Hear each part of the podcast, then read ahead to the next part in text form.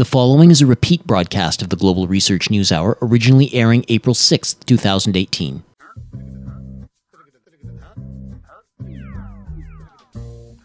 Was Martin Luther King's assassination 50 years ago the result of a high level conspiracy? Who was James Earl Ray, and what role did he play in the assassination? Who was Lloyd Jowers, and what role did he play in the plot to kill King? What motives did J. Edgar Hoover and the FBI have in seeking the death of the civil rights leader? Why would the media downplay, if not completely distort, the facts surrounding the assassination of Martin Luther King, even if members of the King family were critical of the official story? On this week's Global Research News Hour, on the occasion of the 50th anniversary of the death of the famous civil rights leader, we spend the hour discussing the evidence that there was a high level conspiracy to assassinate King and conceal the truth about it. Our guest is noted human rights lawyer, author, and King family friend, William Pepper. On this week's program, The Plot to Kill Martin Luther King, a conversation with William Pepper bringing you the analysis beyond the media headlines. The Global Research News Hour is on the air. Welcome to the Global Research News Hour for the week of April 6th, 2018. I'm series host and producer Michael Welch. The Global Research News Hour is a special radio collaboration between the Center for Research on Globalization and campus community radio station CKUW 95.9 FM in Winnipeg on occupied Anishinaabe territory on the homeland of the Métis Nation. We seek to provide you with access to analysis of the major issues shaping our world today from thinkers, researchers, and unique political personalities rarely addressed by major media. Our program is available from the Center's website, globalresearch.ca. We'll begin our show with News Notes, a sampling of articles from the Global Research News site.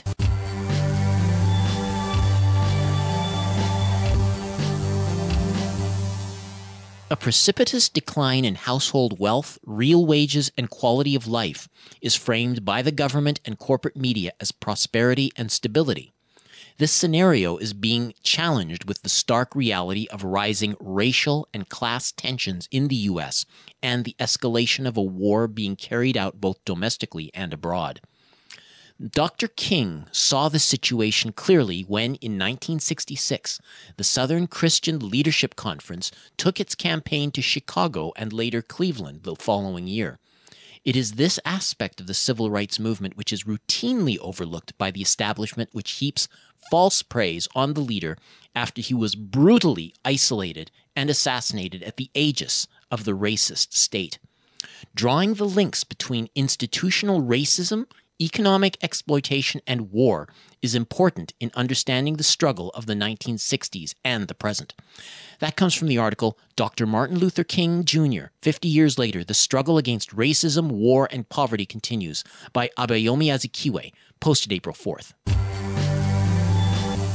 The Americans couldn't win in Vietnam. With voices like that of MLK to contend with, the home front could not hold. Yet, it was several years before America finally withdrew its claws from the stricken country. And so it promises to be with Syria, where no serious commentator believes that Assad can be prevented from regaining control of his country, as Ho did with his. But still, America insists on prolonging the pain by attempting to colonize Syria's oil rich wild east, by forming new mercenary militias with tame tribes, by conducting relentless information and economic warfare. That comes from the article Martin Luther King Lesson for Today Militarism and Economic Exploitation, Blatant Racism at Home and Imperialism Abroad by Peter Ford, posted April 3rd, originally appearing at Beloved Syria. Despite the vastly more perilous state of our planet, many people and organizations around the world are following in the footsteps of Gandhi, King, and other nonviolent luminaries like Silo, and are engaged in what is effectively a last ditch stand to end the violence and put humanity on a path to peace, justice, and sustainability. Let me tell you about some of these people and organizations and invite you to join them. In Bolivia, Nora Cobero works with the Movimiento Humanista. The movement has many programs, including the Convergence of Cultures, which aims to facilitate and stimulate true dialogue oriented towards the search for common points present in the hearts of different peoples and individuals to promote the relationship between different cultures and to resist discrimination and violence. Another program, World Without Wars and Violence, emerged in 1994 and was presented for the first time internationally in 1995 at the Open Meeting of Humanism held in Chile at the University of Santiago. That comes from the article Nonviolence or Non-Existence: The Legacy of Martin Luther King Jr. by Robert J. Burrowes, posted April 2nd. We should carefully reflect on MLK's message to the world. MLK understood the relationship between America's war agenda and social justice and civil rights in America. Quote, no one who has any concern for the integrity and life of America today can ignore the present war, Vietnam. Unquote. One cannot be a civil rights leader without taking a stance against US led wars. That was from a new introduction by Michel Chossudovsky to a transcription of Beyond Vietnam Silence is Betrayal, Martin Luther King's historic 1967 speech, posted April 4th. These are just a few of the featured articles appearing last week on the Global Research website. Regular visitors to the site are encouraged to send monetary contributions by fax, mail, or online. Just go to globalresearch.ca and click Donate on the menu bar.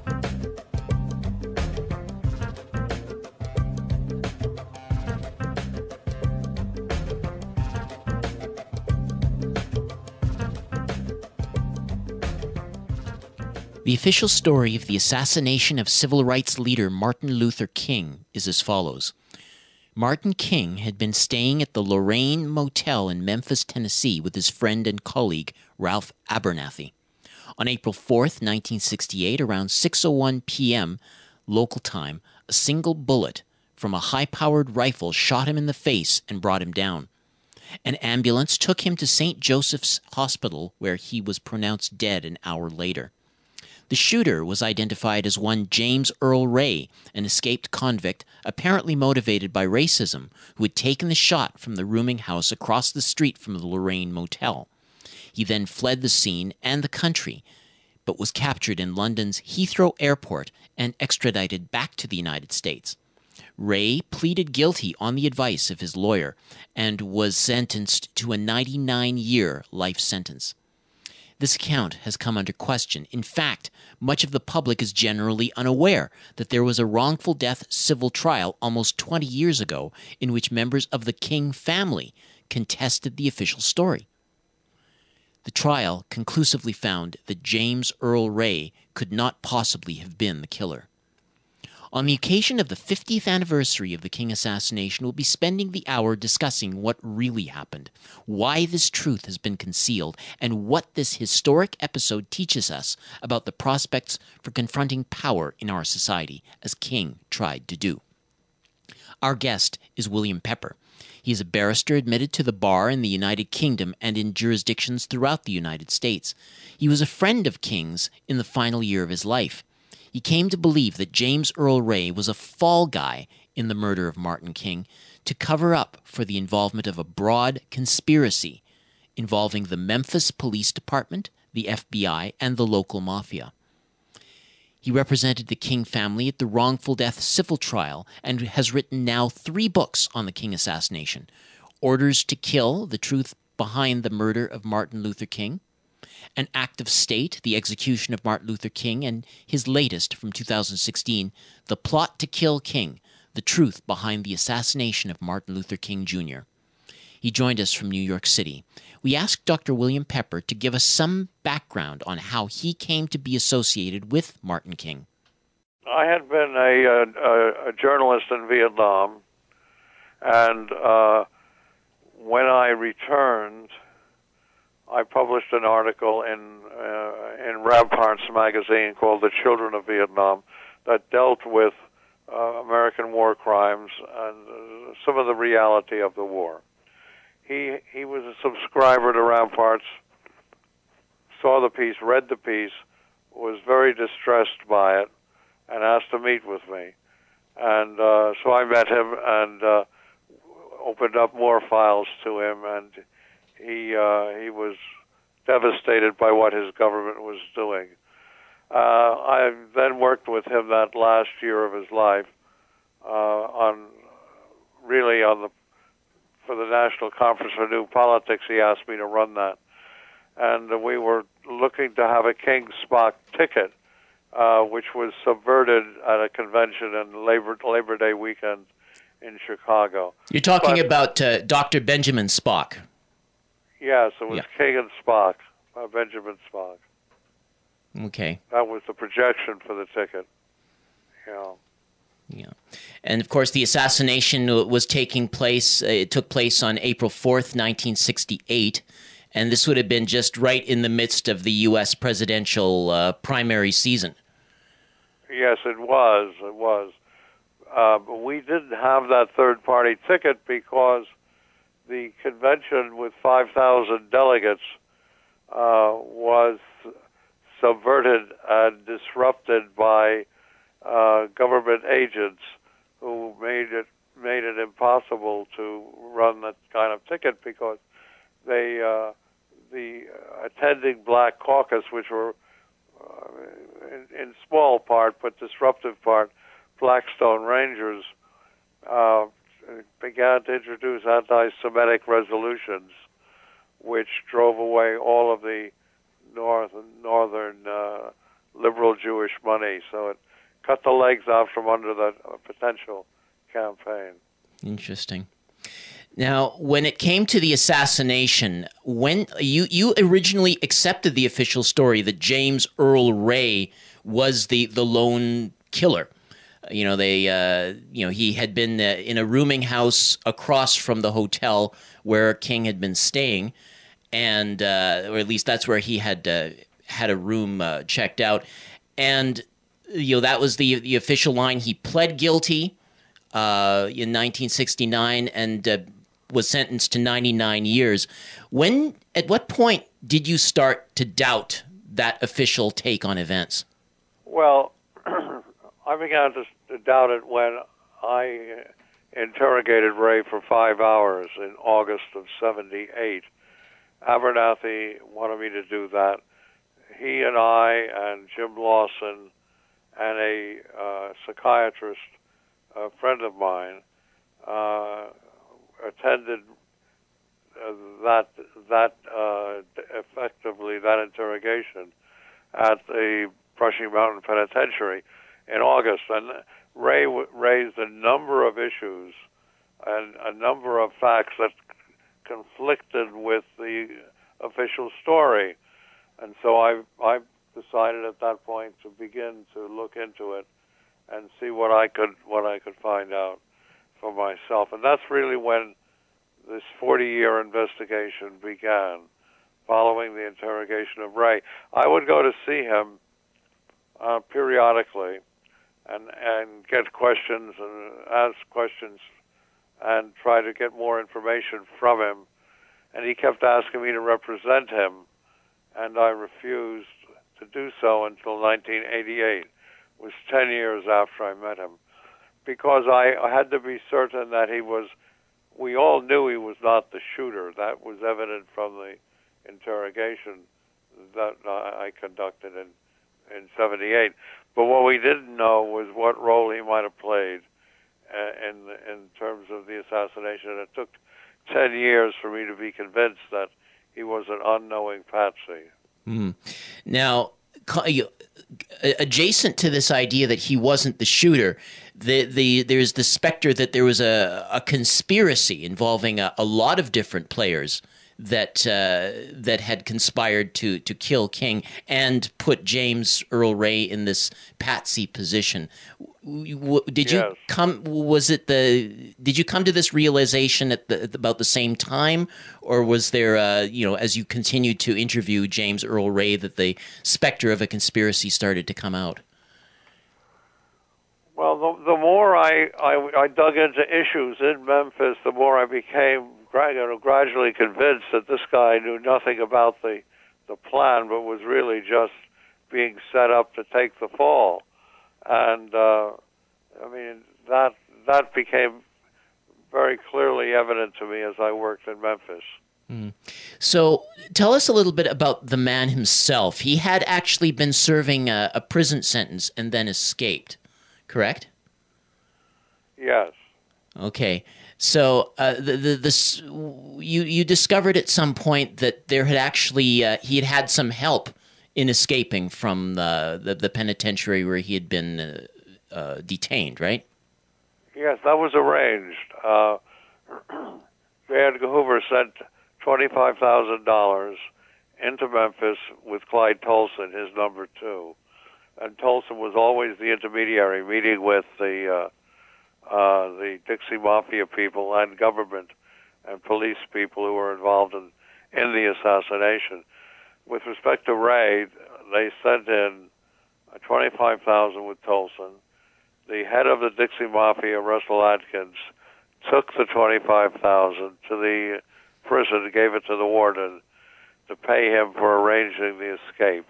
James knew nothing about it, but they arranged. They had profiled him as a, as an ideal candidate, patsy candidate, and then they uh, they arranged for this escape, and then they kept him under on a, on a leash and uh, knew where he was and kept him under control, moved him around to have him where he he he, needed to be uh, as as a patsy. So I, I learned this because the 16-year-old son of the Dixie Mafia leader, uh, who went along with his father to to give the money to the warden, so he he was able to confirm that. Hmm. And uh, over that period, so when he left, when he escaped, that was in '67, correct? Less than yes. a less than a year before uh, the the assassination. And what was he doing uh, in that period between his escape and uh, the time he had been uh, given that access to that room at the um, rooming house? Well, he he was he was trying to get out of North America and trying he was trying very very hard to get into uh, into uh, into Africa, and so that was his goal. He started to head toward Canada, and he he picked up a job, and he had a, had a job in a restaurant for a period of time, and gathered a little bit of money. Then he went into Canada, and it was in Montreal that he met Raoul, who offered to help get him papers and uh, get him out of the country and keep him out but he asked him to do certain. He would have to do certain things uh, for Raoul before that, and uh, Raoul gave him money to buy a car, and uh, and pretty much kept him on a on a string uh, until they were ready to use him. Hmm. And there was uh, there was a period where he was up in Canada, right? Yes, he was. This is in Montreal, where he met Raoul. Yeah. Uh, t- tell us a little bit about Raoul. He's a he's a mysterious figure that uh, um, that seems to be a, a, very important player in this whole drama. Well, he was the he was the handler for James. He was a Portuguese immigrant. Uh, I believe he was involved with military intelligence in in Africa um, uh, for Portugal. He came to the United States and um, had certain connections both with organized crime and with the government. And uh, he was uh, he had he uh, was involved in activities for the government, and he was the natural person they selected to uh, take control and handle James, and make sure that they, he was where they wanted him to be. So it was, he played a significant, very significant role in the in the assassination. Yes. Mm. Now I understand he ended up uh, uh, uh, among the uh, the identities that James Earl Ray ended up adopting was one that would have given him a certain amount of uh, uh, protection in the event that some you know there was some intervention by the law enforcement that might have uh, upset the plans to put him in that patsy role. C- could you talk about that identity that he adapted? James was given the identity of a of a man who worked in a in a a weapons warehouse uh, outside of uh, Toronto in Canada. Uh, the identity was Eric S. Galt, G-A-L-T. Uh, they gave him that identity because if James was ever ever stopped for for speeding or anything else, uh, that uh, any police check would would show uh, that he was he had the special security clearance and he he, uh, he could he would be let go uh, very very easily. So that's why he was given the Galt identity. He also there also was some somewhat of a physical resemblance between Galt and James. Now, what can you tell us about uh, James Earl Ray's activities uh, while he was in Memphis, uh, leading up to that, that faithful day, uh, April fourth? Well, he came he came into town as he was instructed by Raoul. He had turned the he had bought a weapon, and he had turned it over to Raoul uh, the night before on the outskirts of Memphis. Then he came into Memphis uh, that day and parked the car uh, in front of a rooming house where he, as he was instructed, and he went upstairs, brought his belongings uh, upstairs, and took a, rented a room from uh, from Bessie Brewer, who ran the rooming house, and it was a room that uh, had a window uh, overlooking the Lorraine, but it was a small room and he would not spend much time there because Raoul would tell him that he was uh, meeting with some gun uh, sellers and he was needed pr- privacy to meet with them to conduct purchases of weapons and things. But Ray, uh, so Ray was not in the room a great deal, but the room was used, so we learned, as a staging place uh, for the shooting, and the the the shooter and uh, his spotter went down and met Lloyd Jowers in the in the and Earl Clark in the in the bushes in the back of that rooming house. Mm. Now uh, we know that James Earl Ray was nowhere near the crime scene when the the assassination took place. What was he doing? Yeah, that's right. He uh, he remembered that he had a flat spare tire and that if Raoul took the car, as he thought he was going to, uh, and had any problems with a flat tire, uh, there was a flat spare as well, he wouldn't be very happy. So James decided to go to a gas station and to uh, some blocks away and to have that spare tire repaired. Um, he was seen heading in that direction by two men who came out of uh, Jim's Grill and who saw him driving uh, toward that gas station. That evidence was buried deep uh, in a file drawer and never referred to or used. Mm. Uh, James, when James was up at the gas station waiting, he heard uh, sirens. I, they had they had begun already to send the ambulance down to uh, the the area where he was to meet. So he uh, he took off from the gas station, decided not to wait, and drove back toward the rooming house. But as he came up to the rooming house, he was waved away by the police, and he then just uh, decided that he should make a break and uh, head head out of there really go to go to uh, Atlanta, where he was intended to go, um, and, and uh, earlier at Raoul's suggestion. So he, he but he, he left the Memphis area and headed uh, headed south to Georgia.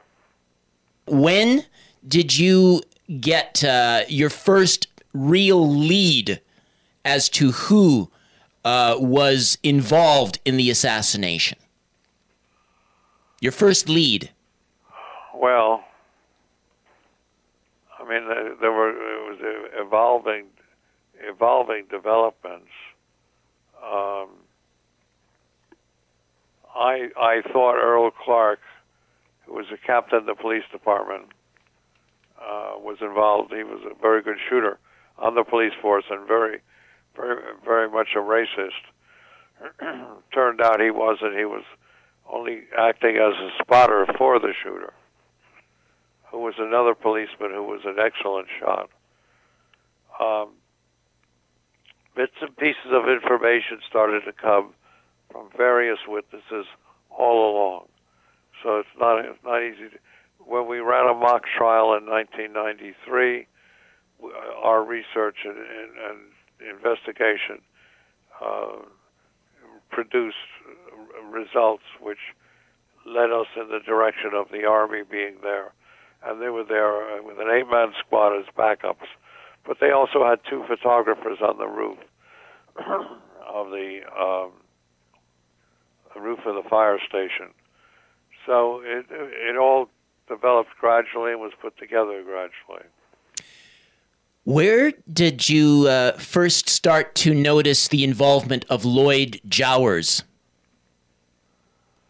Well, Jowers was always a question because he owned the grill, which uh, from uh, back of which the shot took place, and uh, he was uh, he was all, he was always in the frame, but we never put him so directly in it as when uh, he carried the smoking rifle into the back of the kitchen, broke it down, then took it out and put it on a shelf in the uh, in the restaurant.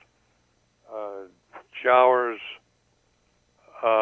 secret was kept by Betty Spates uh, from 1968 to 1994, when I was able to break her down, and and she told me the story of of Lloyd uh, and what what she thought Lloyd had done. Now, Lloyd Jowers, uh, he was also uh, he was a former police officer before becoming becoming the uh, proprietor of the the of the Jim's Grill. Um, he he had made some connections with the local mafia, right? Yes, he was very close to Frank Liberto, who uh, who hired him to do this job. Owed a lot of money to Liberto. That all got that all got that debt got forgiven, and he put a hundred thousand dollars in a in an unused uh, in an un, unused stove. and he bought a taxi cab company after this after the assassination. So he was he was well in with them. His gambling debt was forgiven, and he was given quite a bit of money to to cooperate. Okay. So, uh, in, in terms of Lloyd's involvement uh, uh, in the in the assassination. Could, could, you comment a little bit more about what you've been able to piece together that that what he did in that that critical couple of hours uh, during and after the uh, the uh, um, assassination? Well, it's it's it's sort of um, difficult to, to provide all the details. We we knew that uh, James was uh, was the patsy. We knew that Jowers had involvement because he brought the smoking rifle in. Earl Clark, who was out there as a spotter, went down over the wall. He was seen by a taxi driver who was killed that evening. The shooter was a fellow named Frank Strausser and Jowers was reluctant to name him, and we only got his name uh, gradually over a period of time from Lenny Curtis, who was a janitor at the rifle range, where he saw Strausser get the, the special rifle and practice with it all day uh, before leaving around 3 p.m. Uh, so I mean, this is what this is what we know in terms of setting up the shooting that was taken from the bushes in the back in the in the back area of the of the uh, rooming house and uh, Jim's grill.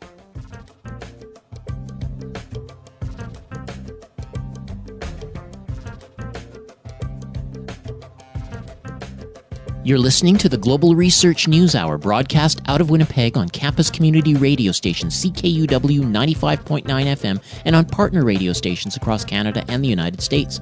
We are also podcast on the website globalresearch.ca.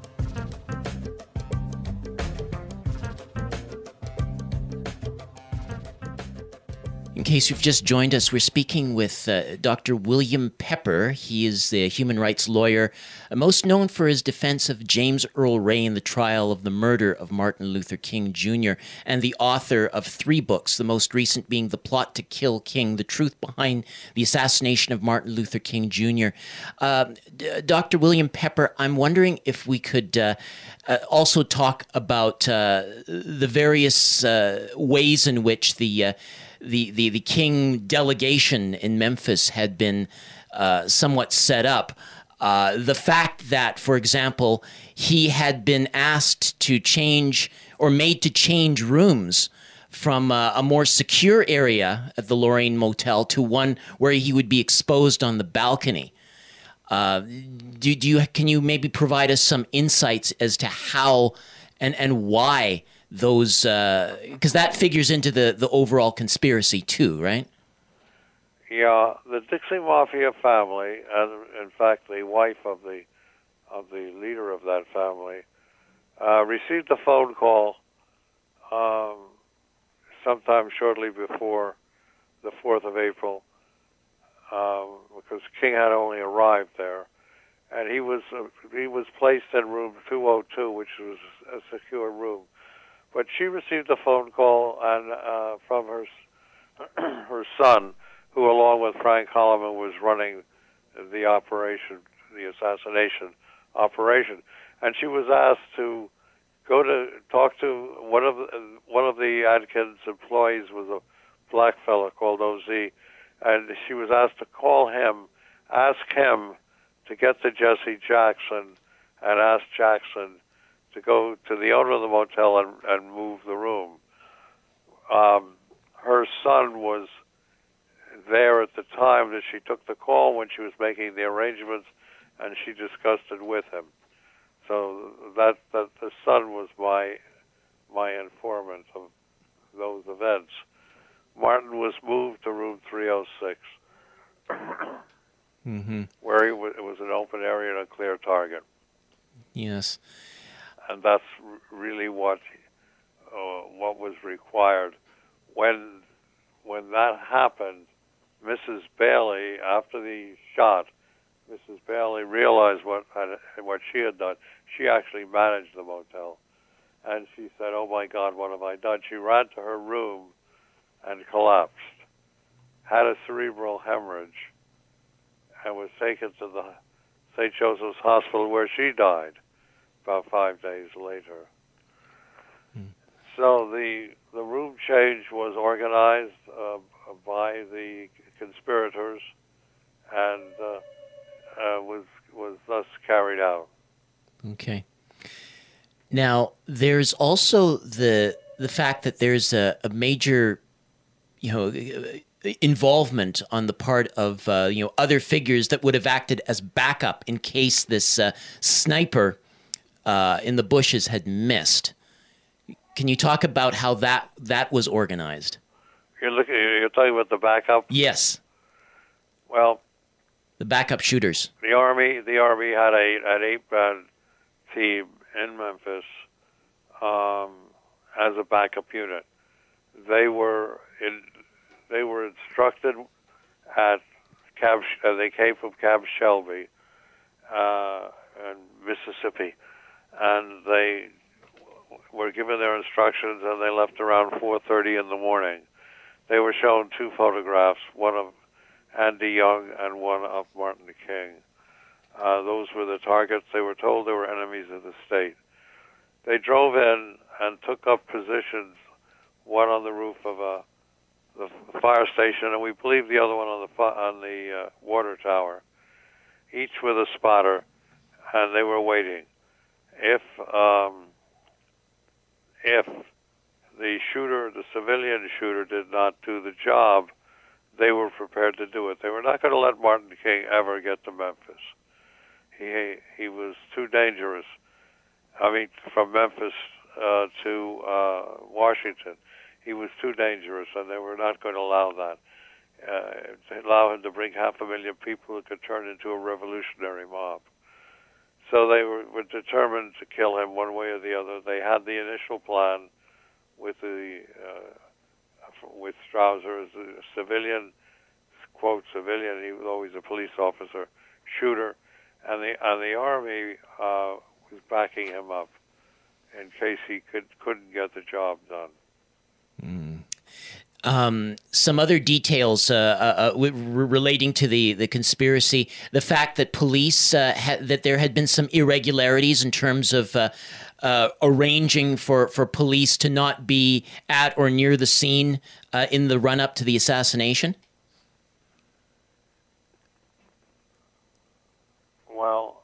I'm sorry. Let me have that question again. Exactly oh, what you want. Okay. Well, I'm just wanting to uh, you know clarify some other details that uh, you know ir- irregularities in terms of police being called off their normal uh, rounds. Uh, you know, in the lead up to the assassination on April 4th. Well, that day, two, two, the two black firemen at the local fire station uh, were replaced. They were told to go somewhere else. Mm-hmm.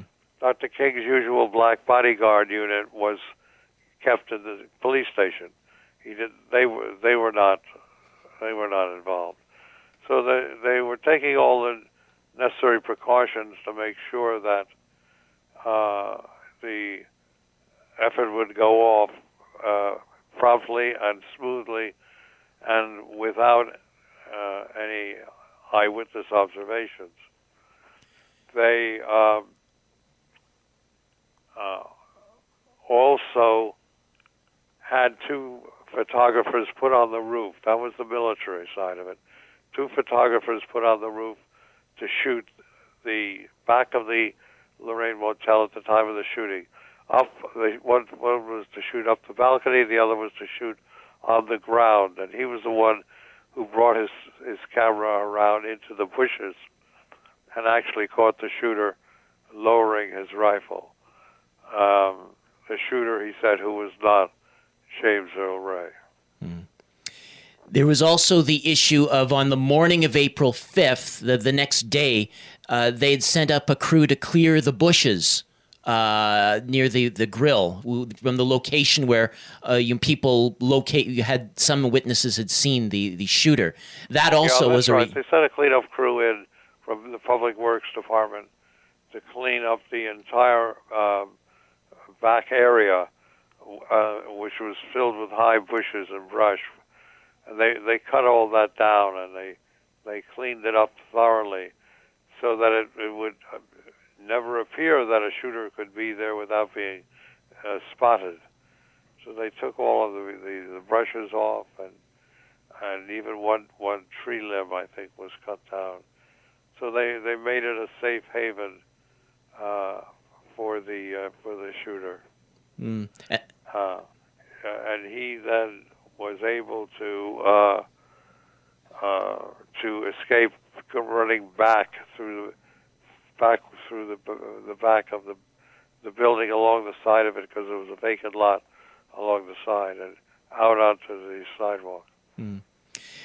That was was there any uh, concern. I mean, the fact is, as I understand it, like the Memphis Police Department had ordered, uh, sent out the orders to clean up that area, which was uh, a credible, uh, credibly accused crime scene. So that that's an irregularity for which uh, there was no official explanation, if I'm not mistaken. No, there was no official explanation. There was no no public knowledge that it was done, and they cut they cut back a large a bush, uh, intervening bush between the fire station and a vacant lot, because if that bush had been there, then their their story of James having seen a police car and panicked and dropped dropping the bundle in front of a, a, store would have been, you know, would have held true. Without that bush uh, uh, there, uh, James could have seen the, uh, the the police car. But with the bush there, even if there was a police car, there was no way he could have seen it. Now, uh, going back to the assassination itself, uh, it, the, the shot took place at 6:01. An ambulance came uh, and, take, took him to uh, St. Joseph's Hospital. Now, could you maybe comment on uh, that choice of hospital? Uh, you know, why King would have been taken there as opposed to another location? Well, it was fairly close, but it wasn't as close as uh, a couple of other hospital facilities. but of course, they had to take him to St. Joseph's because that was, if, if, it, if it became necessary, that was where they were going to make sure that he didn't leave alive. Uh huh. Could you expand on that? Uh, you know what what happened from from what you've been able to uh, determine. What happened uh, from the time of of the arrival at the hospital, St. Joseph Hospital, that evening? Well, he was uh, moved into the emergency room. Eventually, not immediately, but eventually, they they began to work on him, and they were trying to identify pieces of of uh, paper that had been dropped so that they could know their way out at the right time. But for the time being, they were ensconced in the hospital. Um, Raoul was there as well with with uh, with them.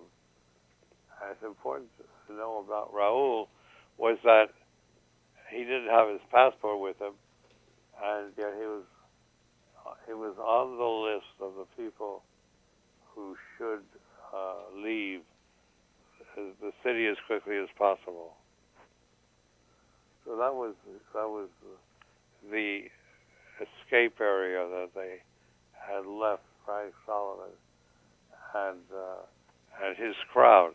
Now, as you back out of here, you will tend to see Lara syndrome.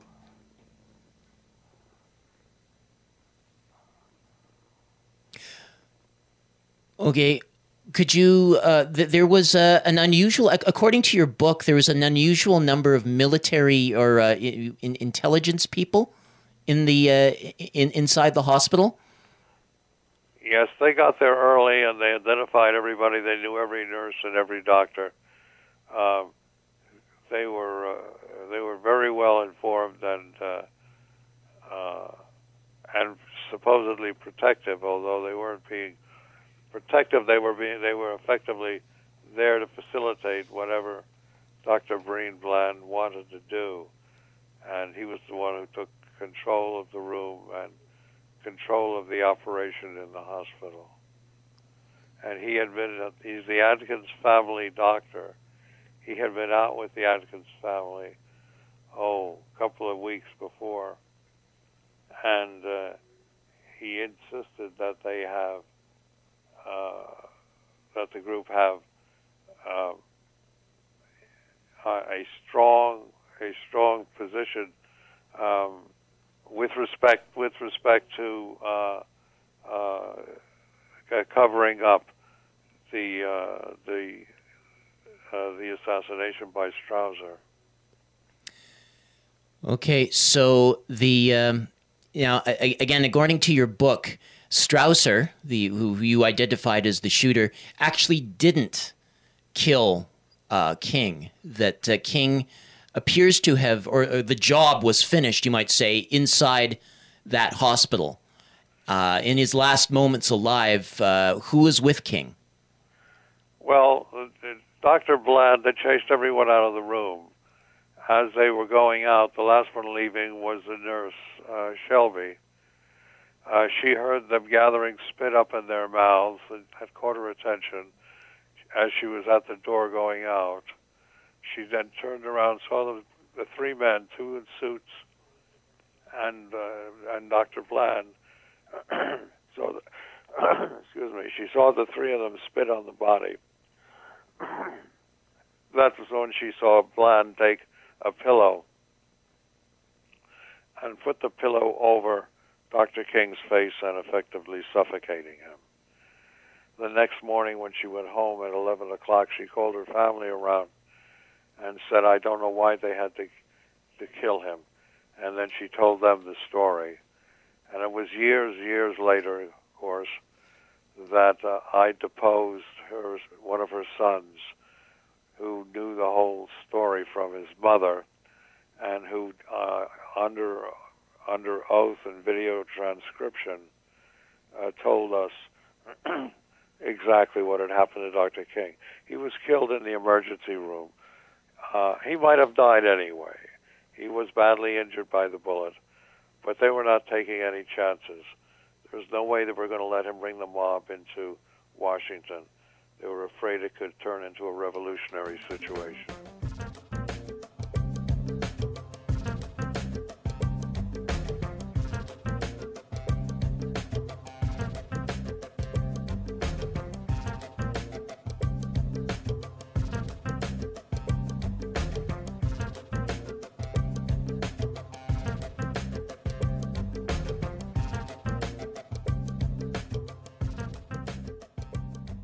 So, a, a high level conspiracy. There, there's a, a somewhat um, interest, an, yet another interesting aspect to this case. This idea that it wasn't just happenstance that King happened to be in Memphis, that he was somehow drawn there, that the sanitation workers' strike itself was bait for this trap of getting him to Memphis specifically. Could you comment on that? Well, the sanitation workers' strike was the reason that he came to Memphis. That's true. The sanitation workers were determined to strike independently of Dr. King, but two of their members had been crushed uh, uh, on a rainy day in the in the back of the garbage truck where they where they went for shelter. They weren't allowed to go into regular shelters that other workers used in Memphis, and they were crushed in the back of the garbage truck by a the, the ma- a man who was a member of excuse me of the Adkins group. That precipitated a great deal of anger, sympathy, compassion for the strikers, and Dr. King made, determined that he was going to go and do the best that he could uh, on their behalf. He went to lead an abort, a, a march which became disrupted and abort, abortive. So he he went back to Atlanta, decided to come again and do a work with one of the black radical groups uh, to try to make it a peaceful march. And that black radical, one of that black radical group, the invaders, were also uh, chosen to leave, told to leave the hotel about, about 15 minutes before the assassination they were dangerous. They could have seen something. They also were armed. So the the plotters decided to get them out of there, and they were ordered out of the hotel. Mm-hmm. Um, there was uh, uh, just in the last few years. It, it's as I understand it that you you came across. This is since the the civil uh, trial uh, that you represented on behalf of the uh, the King family, you came up with this uh, new information that pointed you in the direction of this Frank Strausser, and this comes down to uh, uh, an individual who whose identity you kept secret until he died. Could you tell us more about that last tidbit of information, which really helps complete the picture? Well, Lenny Curtis is the man's name, and he was a janitor in the uh, rifle range of the police department, and that's where Strausser and Clark used to used to work and hang out. Uh, he saw a special rifle come in and be given to Strausser, and he saw Strausser on the day of the assassination practicing all day with that rifle, and then he saw him leave around three o'clock. And Strausser had at various times said he would he would be King was going to get his head blown off, that type of thing. so he was suspicious of Strausser. he also uh, found that he was they were suspicious of him, and uh, they kept him under surveillance, unmarked car outside of his house. excuse me. Um, he was lighting a cigarette going into his house one day, and he smelled gas. He had to put the cigarette out. He saw a V sign in a tree above his, uh, behind his kitchen window. And then finally, the final straw was uh, Strausser asked him to come with him, ride with him downtown when he was going to pick up uh, paychecks for the men. And on the way down, he didn't go the usual route. He went through a wooded area and he showed his gun by brushing his coat back and uh, asked uh, Lenny who he thought, what he thought about uh, Ray being the murderer of Dr. King. And Lenny quickly said, yes, of course he was. Everything points to him. He was, of course, speaking for preaching for his life.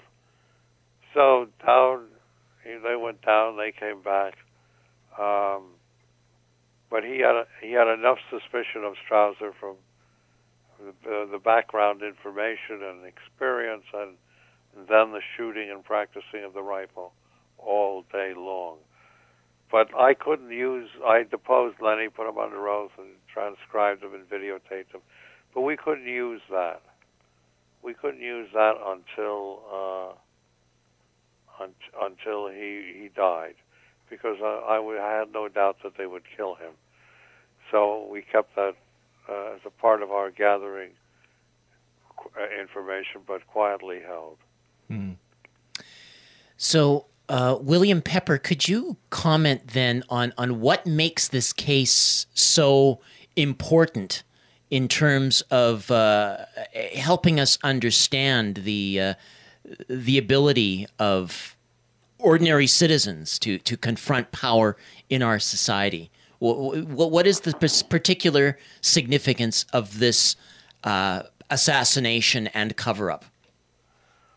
Well, uh, we because of the evidence we've uncovered, there's no question that this was a government operation, and it was it was an operation led by the FBI by J. Edgar Hoover, uh, using his number two Tolson, and using the head of police and fire in Memphis, Frank Holloman, who used to work in uh, Hoover's office and who, toward the end, became very involved in the details of the assassination.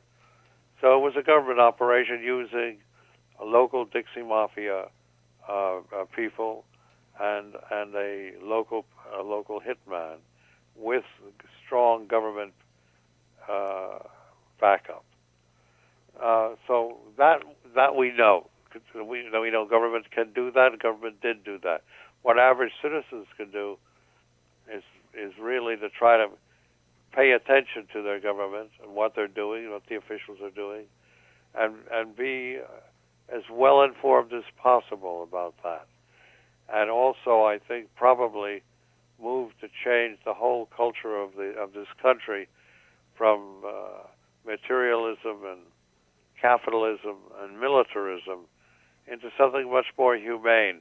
And that would require really extensive work on re, on amending the Constitution of the United States. And it's uh, that's that's a task, but it's a task that, in my view, that must be undertaken at some point in time. But an alert citizenry is uh, essential for the salvation of a democracy. And unfortunately, in America, we don't have that alert citizenry yet. Hopefully, with cases like this coming to the foreground, uh, we will be able to have it. I have just one last question because I know you got to go, but uh, there has not been a lot of respectful media attention uh, paid towards uh, the case that you've uh, put forward. C- could you comment on, on why that is so? Well, the, the corporate media in America, for the most part, does not want to cover cases like this. Corporate media uh, is determined to keep the status quo and, and the credibility of governmental agents. You can imagine uh, what the people would think if they knew that their government agencies were acting in this way, not only domestically, of course, but internationally, as they have been. So that's that's really the case. It's been a, it's been a cover up by the, the mainstream media, which is corporate controlled. There may be a breakthrough on that with with the new Washington Post uh, doing a major feature on this case, either uh, coming out either on this Sunday or or Monday. So you one might look for it. But let me encourage people to get try to get the the copy of the book, The Plot to Kill King, anyway, because that's the, that's the one way to get the truth about this case. I put in every deposition, every piece, of testimony that's of of, evid, of, uh, of evidentiary value. It's all there in that one book. So any students of history have, are free to uh, read it and revise this this nation's history with respect to at least this case. Well, uh, Dr. William Pepper, I um, I did have the great fortune nine years ago of meeting and uh, interviewing uh, King's uh, speechwriter uh, Vincent Harding, and I now can add to that, uh, having had the opportunity to interview another key figure in his life. William Pepper. So thank you so much for agreeing to this interview, and uh, uh, I, I, hope I do hope we can uh, speak again at some point. Okay, thank you very much. That was William Pepper, human rights lawyer and author of three books on the assassination of Martin Luther King. William Pepper has also represented Sirhan Sirhan in the trial for the murder of Senator and 1968 presidential candidate Robert Kennedy another instance believed to be a high level conspiracy in which the official assassin is believed to be a patsy or scapegoat to conceal the conspiracy. William Pepper's website is williampepper.com.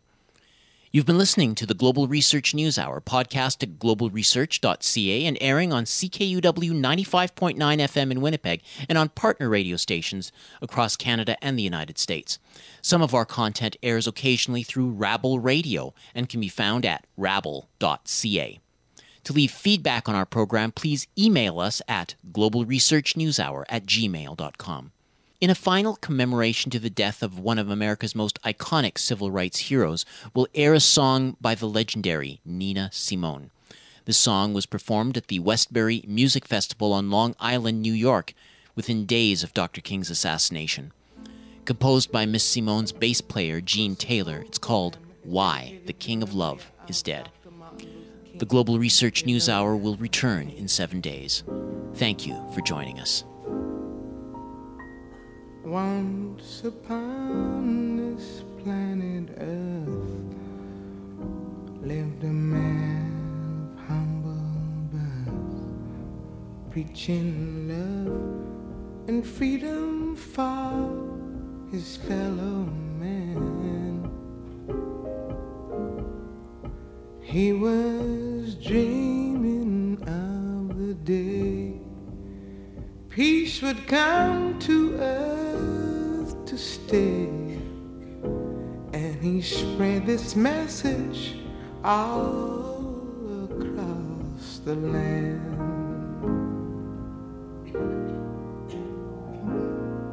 Turn the other cheek, he'd plead. Love thy neighbor was his creed.